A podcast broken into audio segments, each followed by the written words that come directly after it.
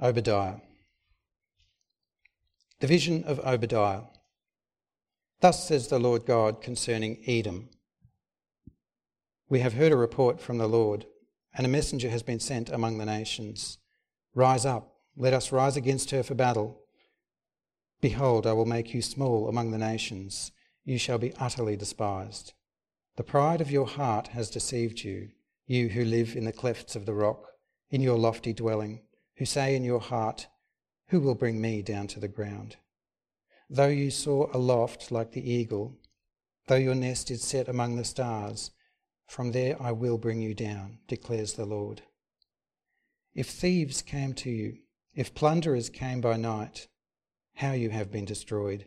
Would they not steal only enough for themselves? If grape gatherers came to you, would they not leave gleanings?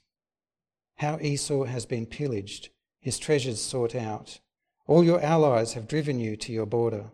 Those at peace with you have deceived you. They have prevailed against you. Those who eat your bread have set a trap beneath you. You have no understanding. Will I not on that day, declares the Lord, destroy the wise men out of Edom, and understanding out of Mount Esau? Your mighty men shall be dismayed, O Teman, so that every man from Mount Esau will be cut off by slaughter.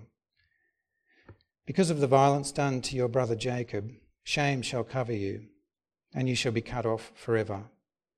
On the day that you stood aloof, on the day that strangers carried off his wealth and foreigners entered his gates and cast lots for Jerusalem, you were like one of them. But do not gloat over the day of your brother in the day of his misfortune. Do not rejoice over the people of Judah in the day of their ruin. Do not boast in the day of distress. Do not enter the gate of my people in the day of their calamity. Do not gloat over his disaster in the day of his calamity. Do not loot his wealth in the day of his calamity. Do not stand at the crossroads to cut off his fugitives. Do not hand over his survivors in the day of distress. For the day of the Lord is near upon all the nations. As you have done, it shall be done to you. Your deeds shall return on your own head. For as you have drunk on my holy mountain, so all the nations shall drink continually. They shall drink and swallow, and shall be as though they had never been. But in Mount Zion there shall be those who escape, and it shall be holy, and the house of Jacob shall possess their own possessions. The house of Jacob shall be a fire, and the house of Joseph a flame, and the house of Esau stubble. They shall burn them and consume them, and there shall be no survivor for the house of Esau, for the Lord has spoken. Those of the Negeb shall possess Mount Esau, those of the Shephelah shall possess the land of the Philistines. They shall possess the land of Ephraim and the land of Samaria, and Benjamin shall possess Gilead. The exiles of this host of the people of Israel shall possess the land of the Canaanites as far as Zarephath. And the exiles of Jerusalem who are in Sepharad shall possess the cities of the Negeb. Saviours shall go up to Mount Zion to rule Mount Esau, and the kingdom shall be the Lord's. It's the word of the Lord through the prophet Obadiah. And based on the message here that we've just read through, it seems like Obadiah received this vision just after Babylon had attacked Israel under the Lord's decision to punish Israel for their sin and idolatry. And that was in 586 BC, or around 2,600 years ago. And that would overlap Obadiah's ministry with the end of Jeremiah's ministry and indeed, the message of Obadiah is very similar to Jeremiah chapter 49, where actually the first six verses there of Obadiah are more or less repeated uh, verbatim through Jeremiah 2 by God. That word was spoken specifically against the nation of Edom, as we see at the start in verse 1. The vision of Obadiah, thus says the Lord God concerning Edom. Oftentimes in Scripture, God speaks to the other nations around his people. Nations like Ammon and Moab and, and Philistia and Aram and, and the big superpower nations too, uh, Egypt and, and, Assyria and Babylon. In Obadiah, the, wording, uh, the warning of, of God's word goes specifically to this nation, Edom. Uh, Edom was one of Israel's next door neighbours, uh, so to speak, over on the eastern side of the Jordan Rift Valley and down to the south. Uh, but geography perhaps, isn't nearly as important as family. And Edom and Israel shared a close family of origin story In a nutshell, they were the two tribes descending from the patriarch Isaac. Uh, you may know the story. Uh, I'll read a little of that backstory from Genesis 25. Uh, Isaac prayed to the Lord for his wife because she was barren. And the Lord granted his prayer, and Rebekah, his wife, conceived. The children struggled together within her, and she said, If it is thus, why is this happening to me?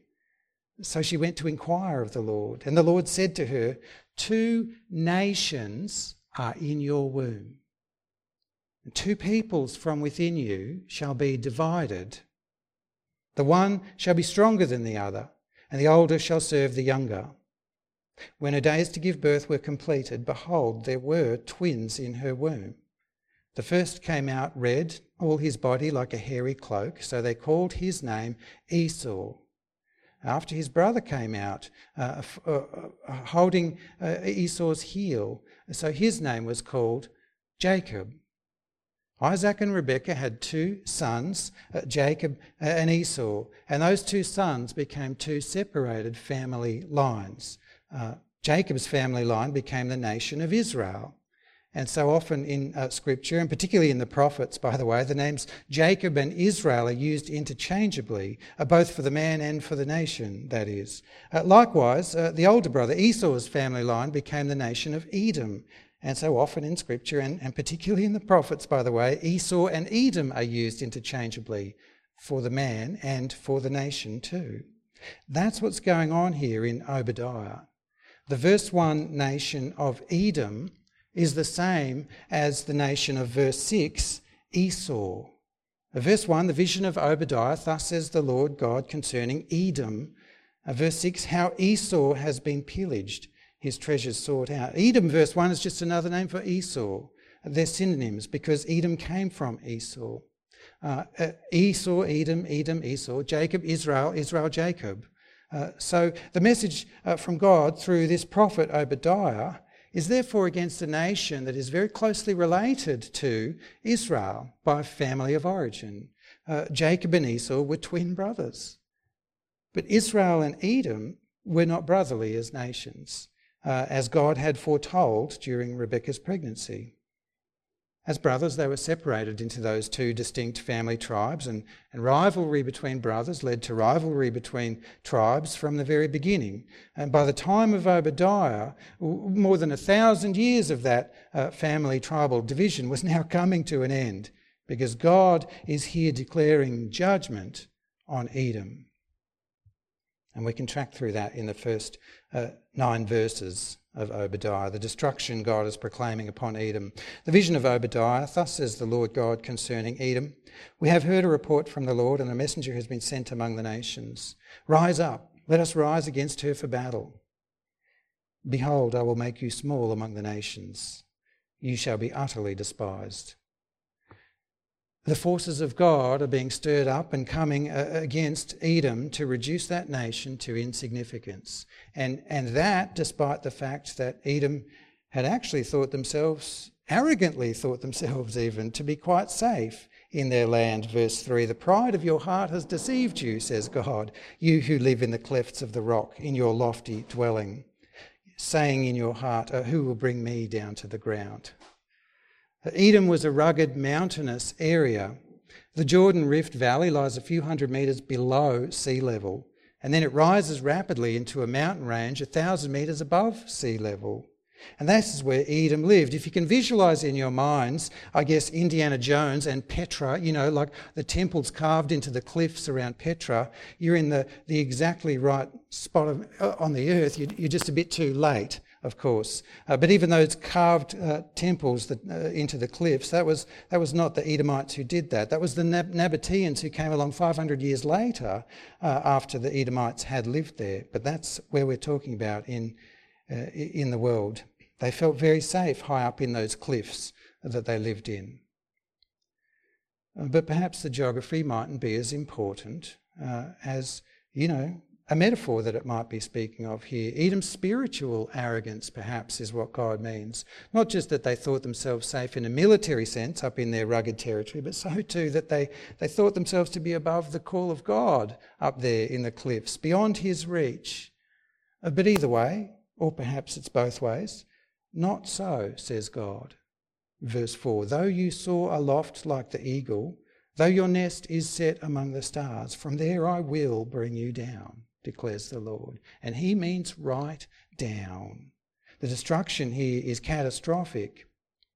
If thieves had come to you, he says, if, if it was just plunderers by night, oh, you'd probably be all right. But no, how you have been destroyed.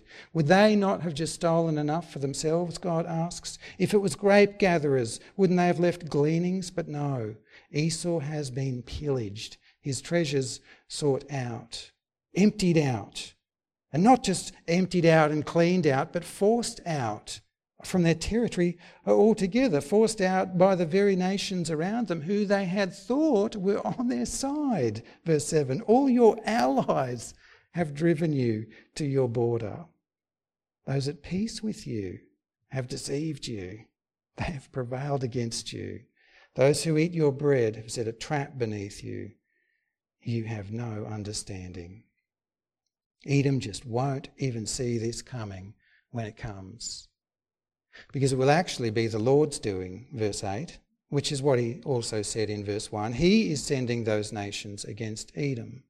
Will I not on that day, declares the Lord, destroy the wise men out of Edom and, and understanding out of Mount Esau? Your mighty men will be dismayed, O Teman, so that every man from Mount Esau will be cut off by slaughter. And that first column, that first nine verses of Obadiah are clear enough, wouldn't you say? Destruction is coming for the tribe of Esau. The next five verses explain why. It's for their arrogant uh, hostility towards their brother tribe of Israel when Israel was under attack by Babylon.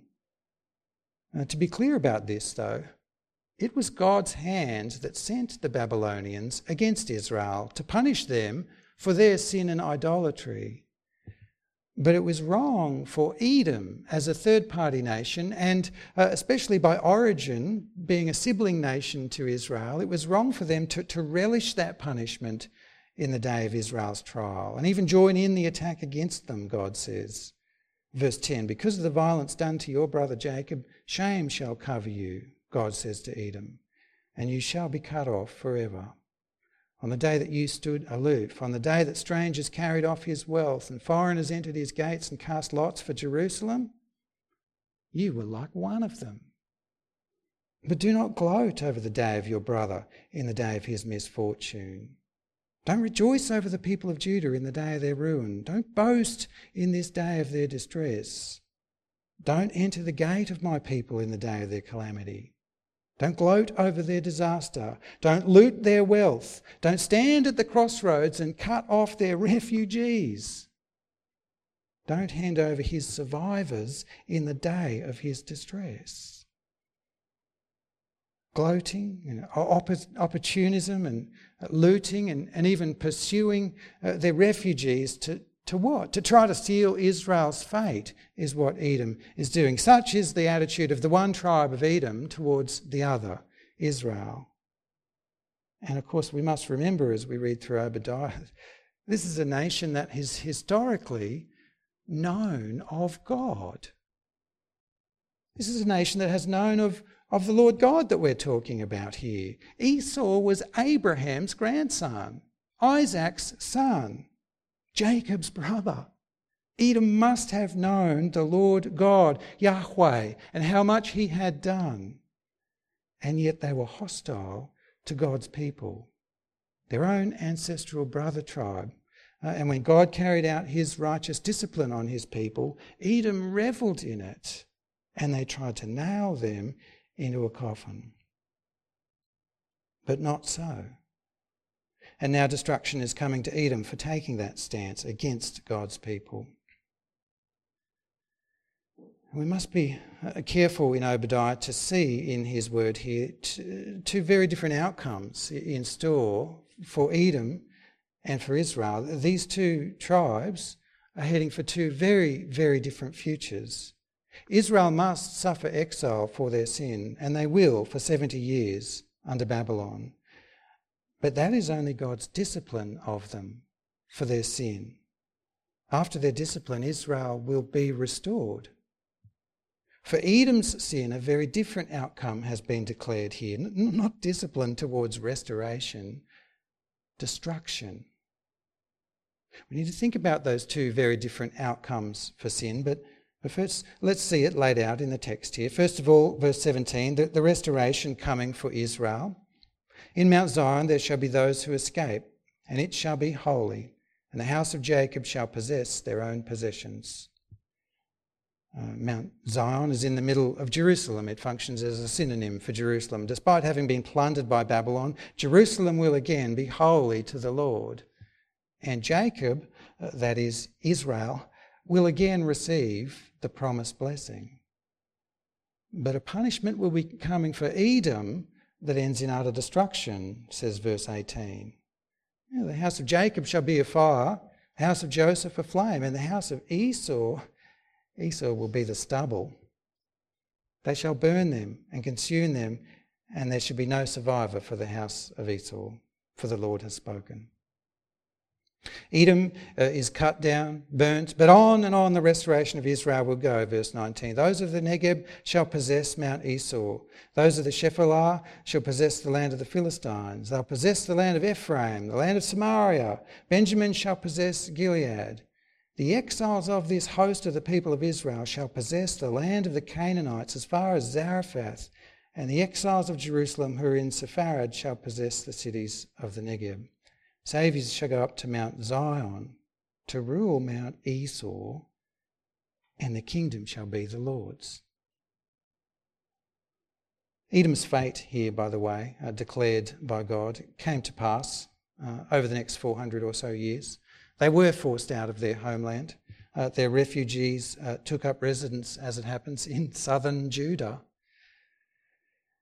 Until the Jewish uh, leader John Hyrcanus I conquered uh, that region in 110 BC. They rebranded as Idumeans, as refugees, but they were conquered, uh, and the Edomite nation is no more. But while Edom might be the focus that our eyes land on here in Obadiah, by the end, I think we're looking at something a bit more cosmic in scope. After tracking through there in verses uh, 19 and 20, different points of the compass, by verse 21 at the end here, I think Esau somehow now seems to represent everything that currently stands against God. All of it will one day fall under the kingship of the Lord. The sin of Edom captures something for us about bloodlines, uh, given their ancestral tie to Israel, but the destruction foretold here is coming for every nation that stands against God. That's actually what it said in verse 15 The day of the Lord is near upon all the nations. As you have done, it shall be done to you. Your deeds shall return on your own head. For as you have drunk on my holy mountain, so all the nations shall drink continually. They shall drink and swallow, and they shall be as though they never had been. We've thought about and talked about the day of the Lord earlier in our series. Uh, God has set aside a, a, day of final judgment on which all humanity will be brought to account. Judgment Day, we otherwise call it. And people of every nation will be brought to account on that day, not just these people of Edom, so the specific case example here of Edom in, in Obadiah seems to connect us into something much bigger, something that we all need to listen to. The two tribes of Isaac, Israel and Edom, uh, also serve as metaphors for, for, for two more cosmic tribes that between them will account for every human being ever one tribe, if we might try to picture it in our minds, one tribe includes all the people, past, present, and future, all the people who belong to God. They are His people. They may receive a punishment of discipline for their sin when needed, but ultimately they will be restored into a great inheritance because they belong to God. And they belong to God forever. The kingdom will be the Lord's, and, and so all his people will be safe in the end. The other tribe includes all those people, past, present, and future, who don't and won't belong to God. They will receive a punishment of destruction for their sin. there'll be no restoration for that tribe. Those two cosmic tribes won't fall out either on, on simple ethnic lines, as, as we might be tempted to think here from the message of Obadiah, given as it is towards the immediate tribal context of his day, of Israel and Edom. The ultimate picture that these nations make us think about is, is based on this simple criterion whether uh, or not we belong to God. That is the question. Regardless of our heritage, regardless of our nationality, regardless of our family or our, people group or anything else, the only question is this Do we or do we not belong to God? In fact, I think we should even step into the immediate context and unpick that a little bit. What Obadiah is uh, saying here to Edom and Israel isn't actually simply in ethnic terms. On the one hand, you see, if you do track through Jeremiah that overlapped this ministry, you see the restoration will only come for a remnant of Israel rather than for every Israelite. It was only those who submitted to the Lord's discipline of exile who were restored. On the other hand, the people of God were always more than more than the simple ethnic line of, of Jacob. From before they even began, we read in Scripture that Abraham, Abraham, that the grandfather of both Jacob and Esau, Abraham had many other people in his family nation, servants and warriors and so on, we read in Genesis. We read too, uh, a little later in Exodus, when Moses led the Israelites out of Egypt, that many other people went with them. When they stood in the desert and they renewed covenant with God before going into the promised land, that covenant included the foreigners who were with them. It even included uh, those who were not yet with them.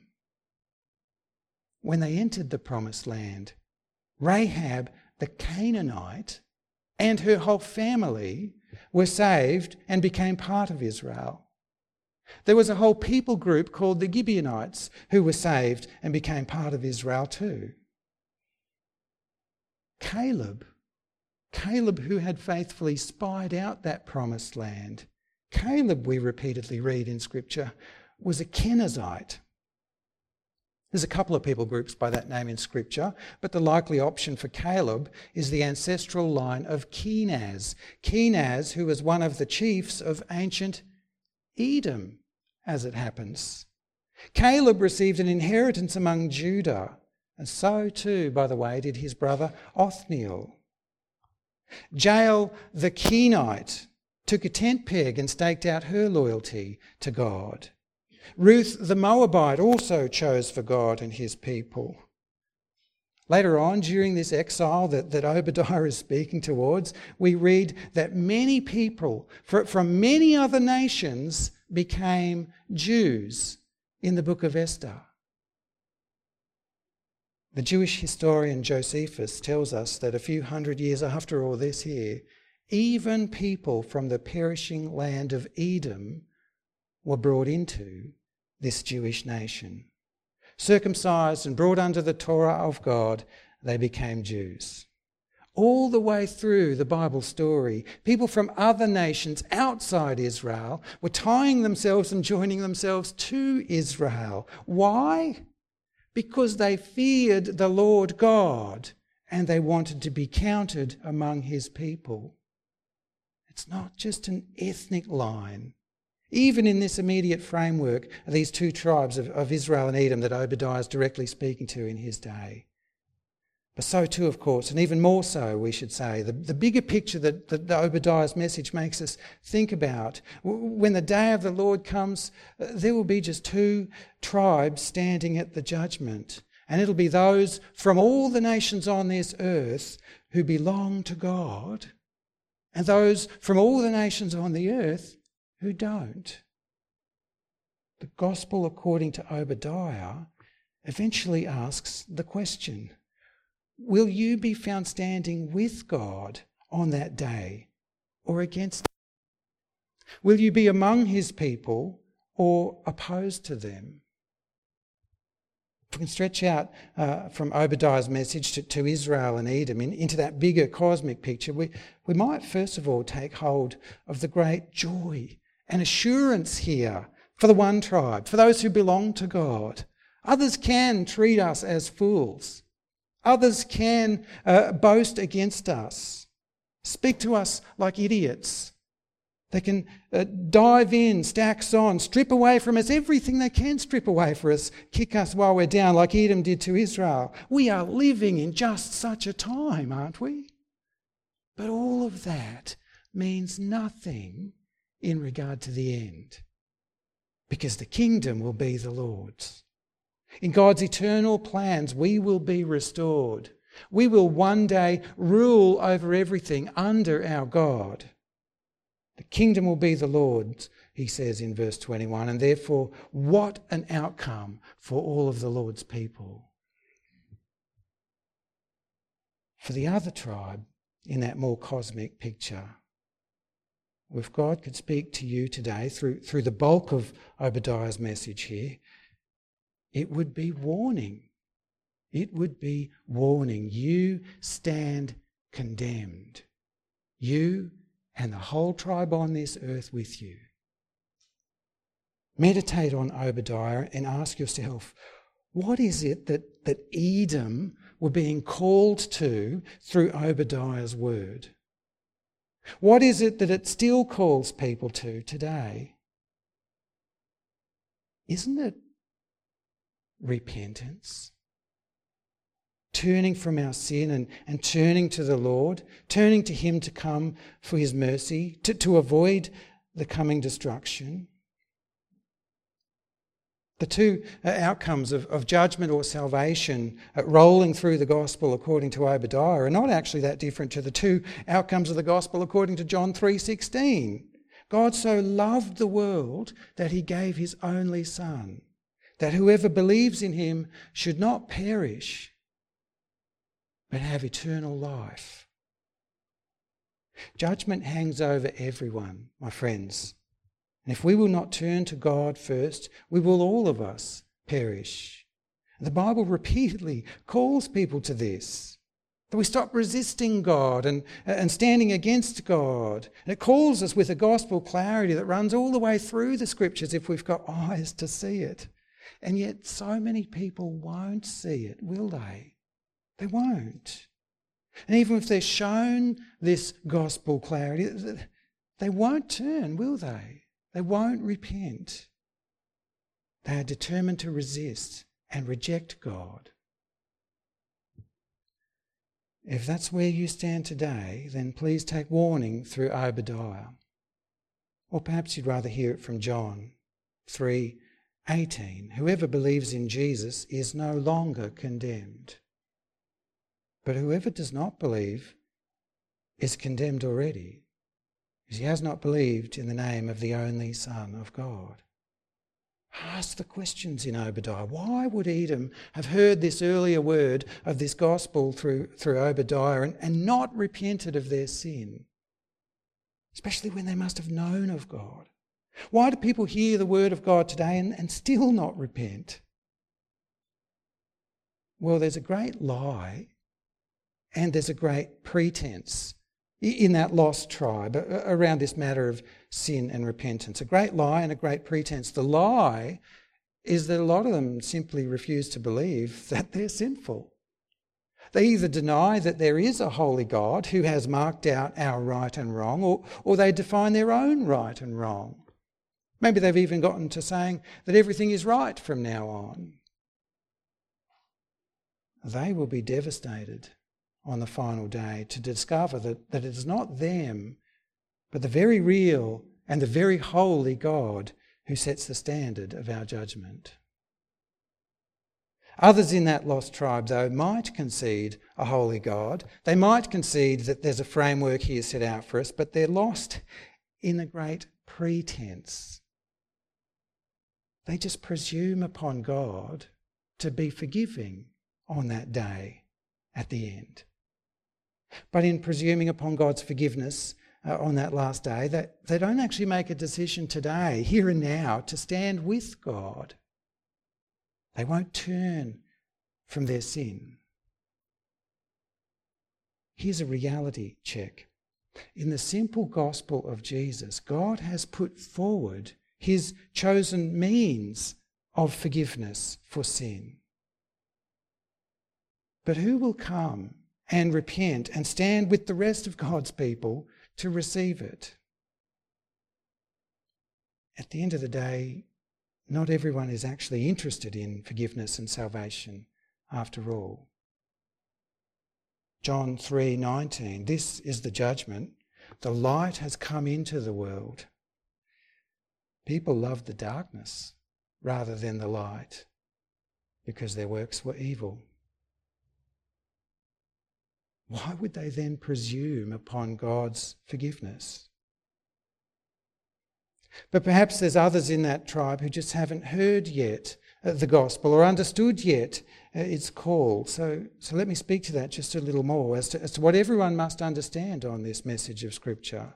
Even though the world does clamour about, about God being loving and forgiving, and He is, so too, though, what they never seem to think about or process is that He is also good, holy, righteous he can't simply ignore the sin that he forgives. If he ignored the sin that he forgives, he'd be wicked and corrupt, which he is not. Therein is the fundamental reason that forgiveness has to come to us through Jesus Christ, God's only Son, because the punishment, friends, had to fall somewhere. It had to fall somewhere, and in His mercy, God allowed it to fall on Him, on Jesus Christ, God's only Son, crucified for our sin. And so forgiveness can now flow from this wonderful, forgiving God, and it can only rightly flow through Jesus Christ. Any other concept floating around out there about the forgiving God actually makes him completely weak or, or watery or wishy washy or corrupt and uncaring about sin. Which, if you think about it for more than five minutes or so, actually renders then that forgiveness of which they speak meaningless. The forgiveness we need if we're to be reconciled to God, the forgiveness we need to be, to be transferred from the tribe of destruction to the tribe of eternal hope, that forgiveness we need can only come to us through Jesus Christ. Will you then receive this forgiveness from God in this only righteous way that can atone for your sin? If you have repented and put your trust in Jesus Christ, that He has atoned for your sin, uh, you receive that forgiveness. So, so, so if that's you and you have done that, then take hold of Obadiah the other way around. Realize now that you are of his tribe. You now are forever called and kept unto God. Whatever you go through, you will be restored even when his discipline comes, even when hostility comes, that that somehow is for your eternal good which God has in mind. Realize that destruction is no longer the word for you. And nothing can take you out of God's hand if you are in Jesus Christ. The kingdom will be the Lord's. How blessed then are you? Praise be to our Lord Jesus Christ. I hope you enjoy Obadiah this week and digging in deeper than we can in our short time today. But let me now close in prayer. Heavenly Father, we always thank you for your word to us, and today this word through your prophet Obadiah. Uh, here in this prophet, Father, we see that your judgment is coming against everyone who opposes you and opposes your plans. Uh, we see too here, Father, that there is restoration and joy and victory for those who belong to you to look forward to. We understand from the rest of your word that we do have now, Father, that that comes to us by your grace to us in Jesus Christ. And so actually, it's all we can do to just thank you and praise you, for this is all your work. At the same time, Father, we pray for those around us who, who haven't yet repented and come to you. Uh, we struggle under their hostility, but we don't want them to face judgment, and so we ask that you would bring them to, to repentance, uh, that you would give us uh, uh the courage to show them your word, uh, teach them your gospel, impress these things upon their minds and hearts, that they too might come to trust in Jesus and receive the same outcome that you have for us. But this is your work to do, Father. Help us to have courage to just take part in it. Everything sits in your mighty hands, and so it's all we can do to lift it up and ask these things in Jesus' name and to leave it all for you. Amen.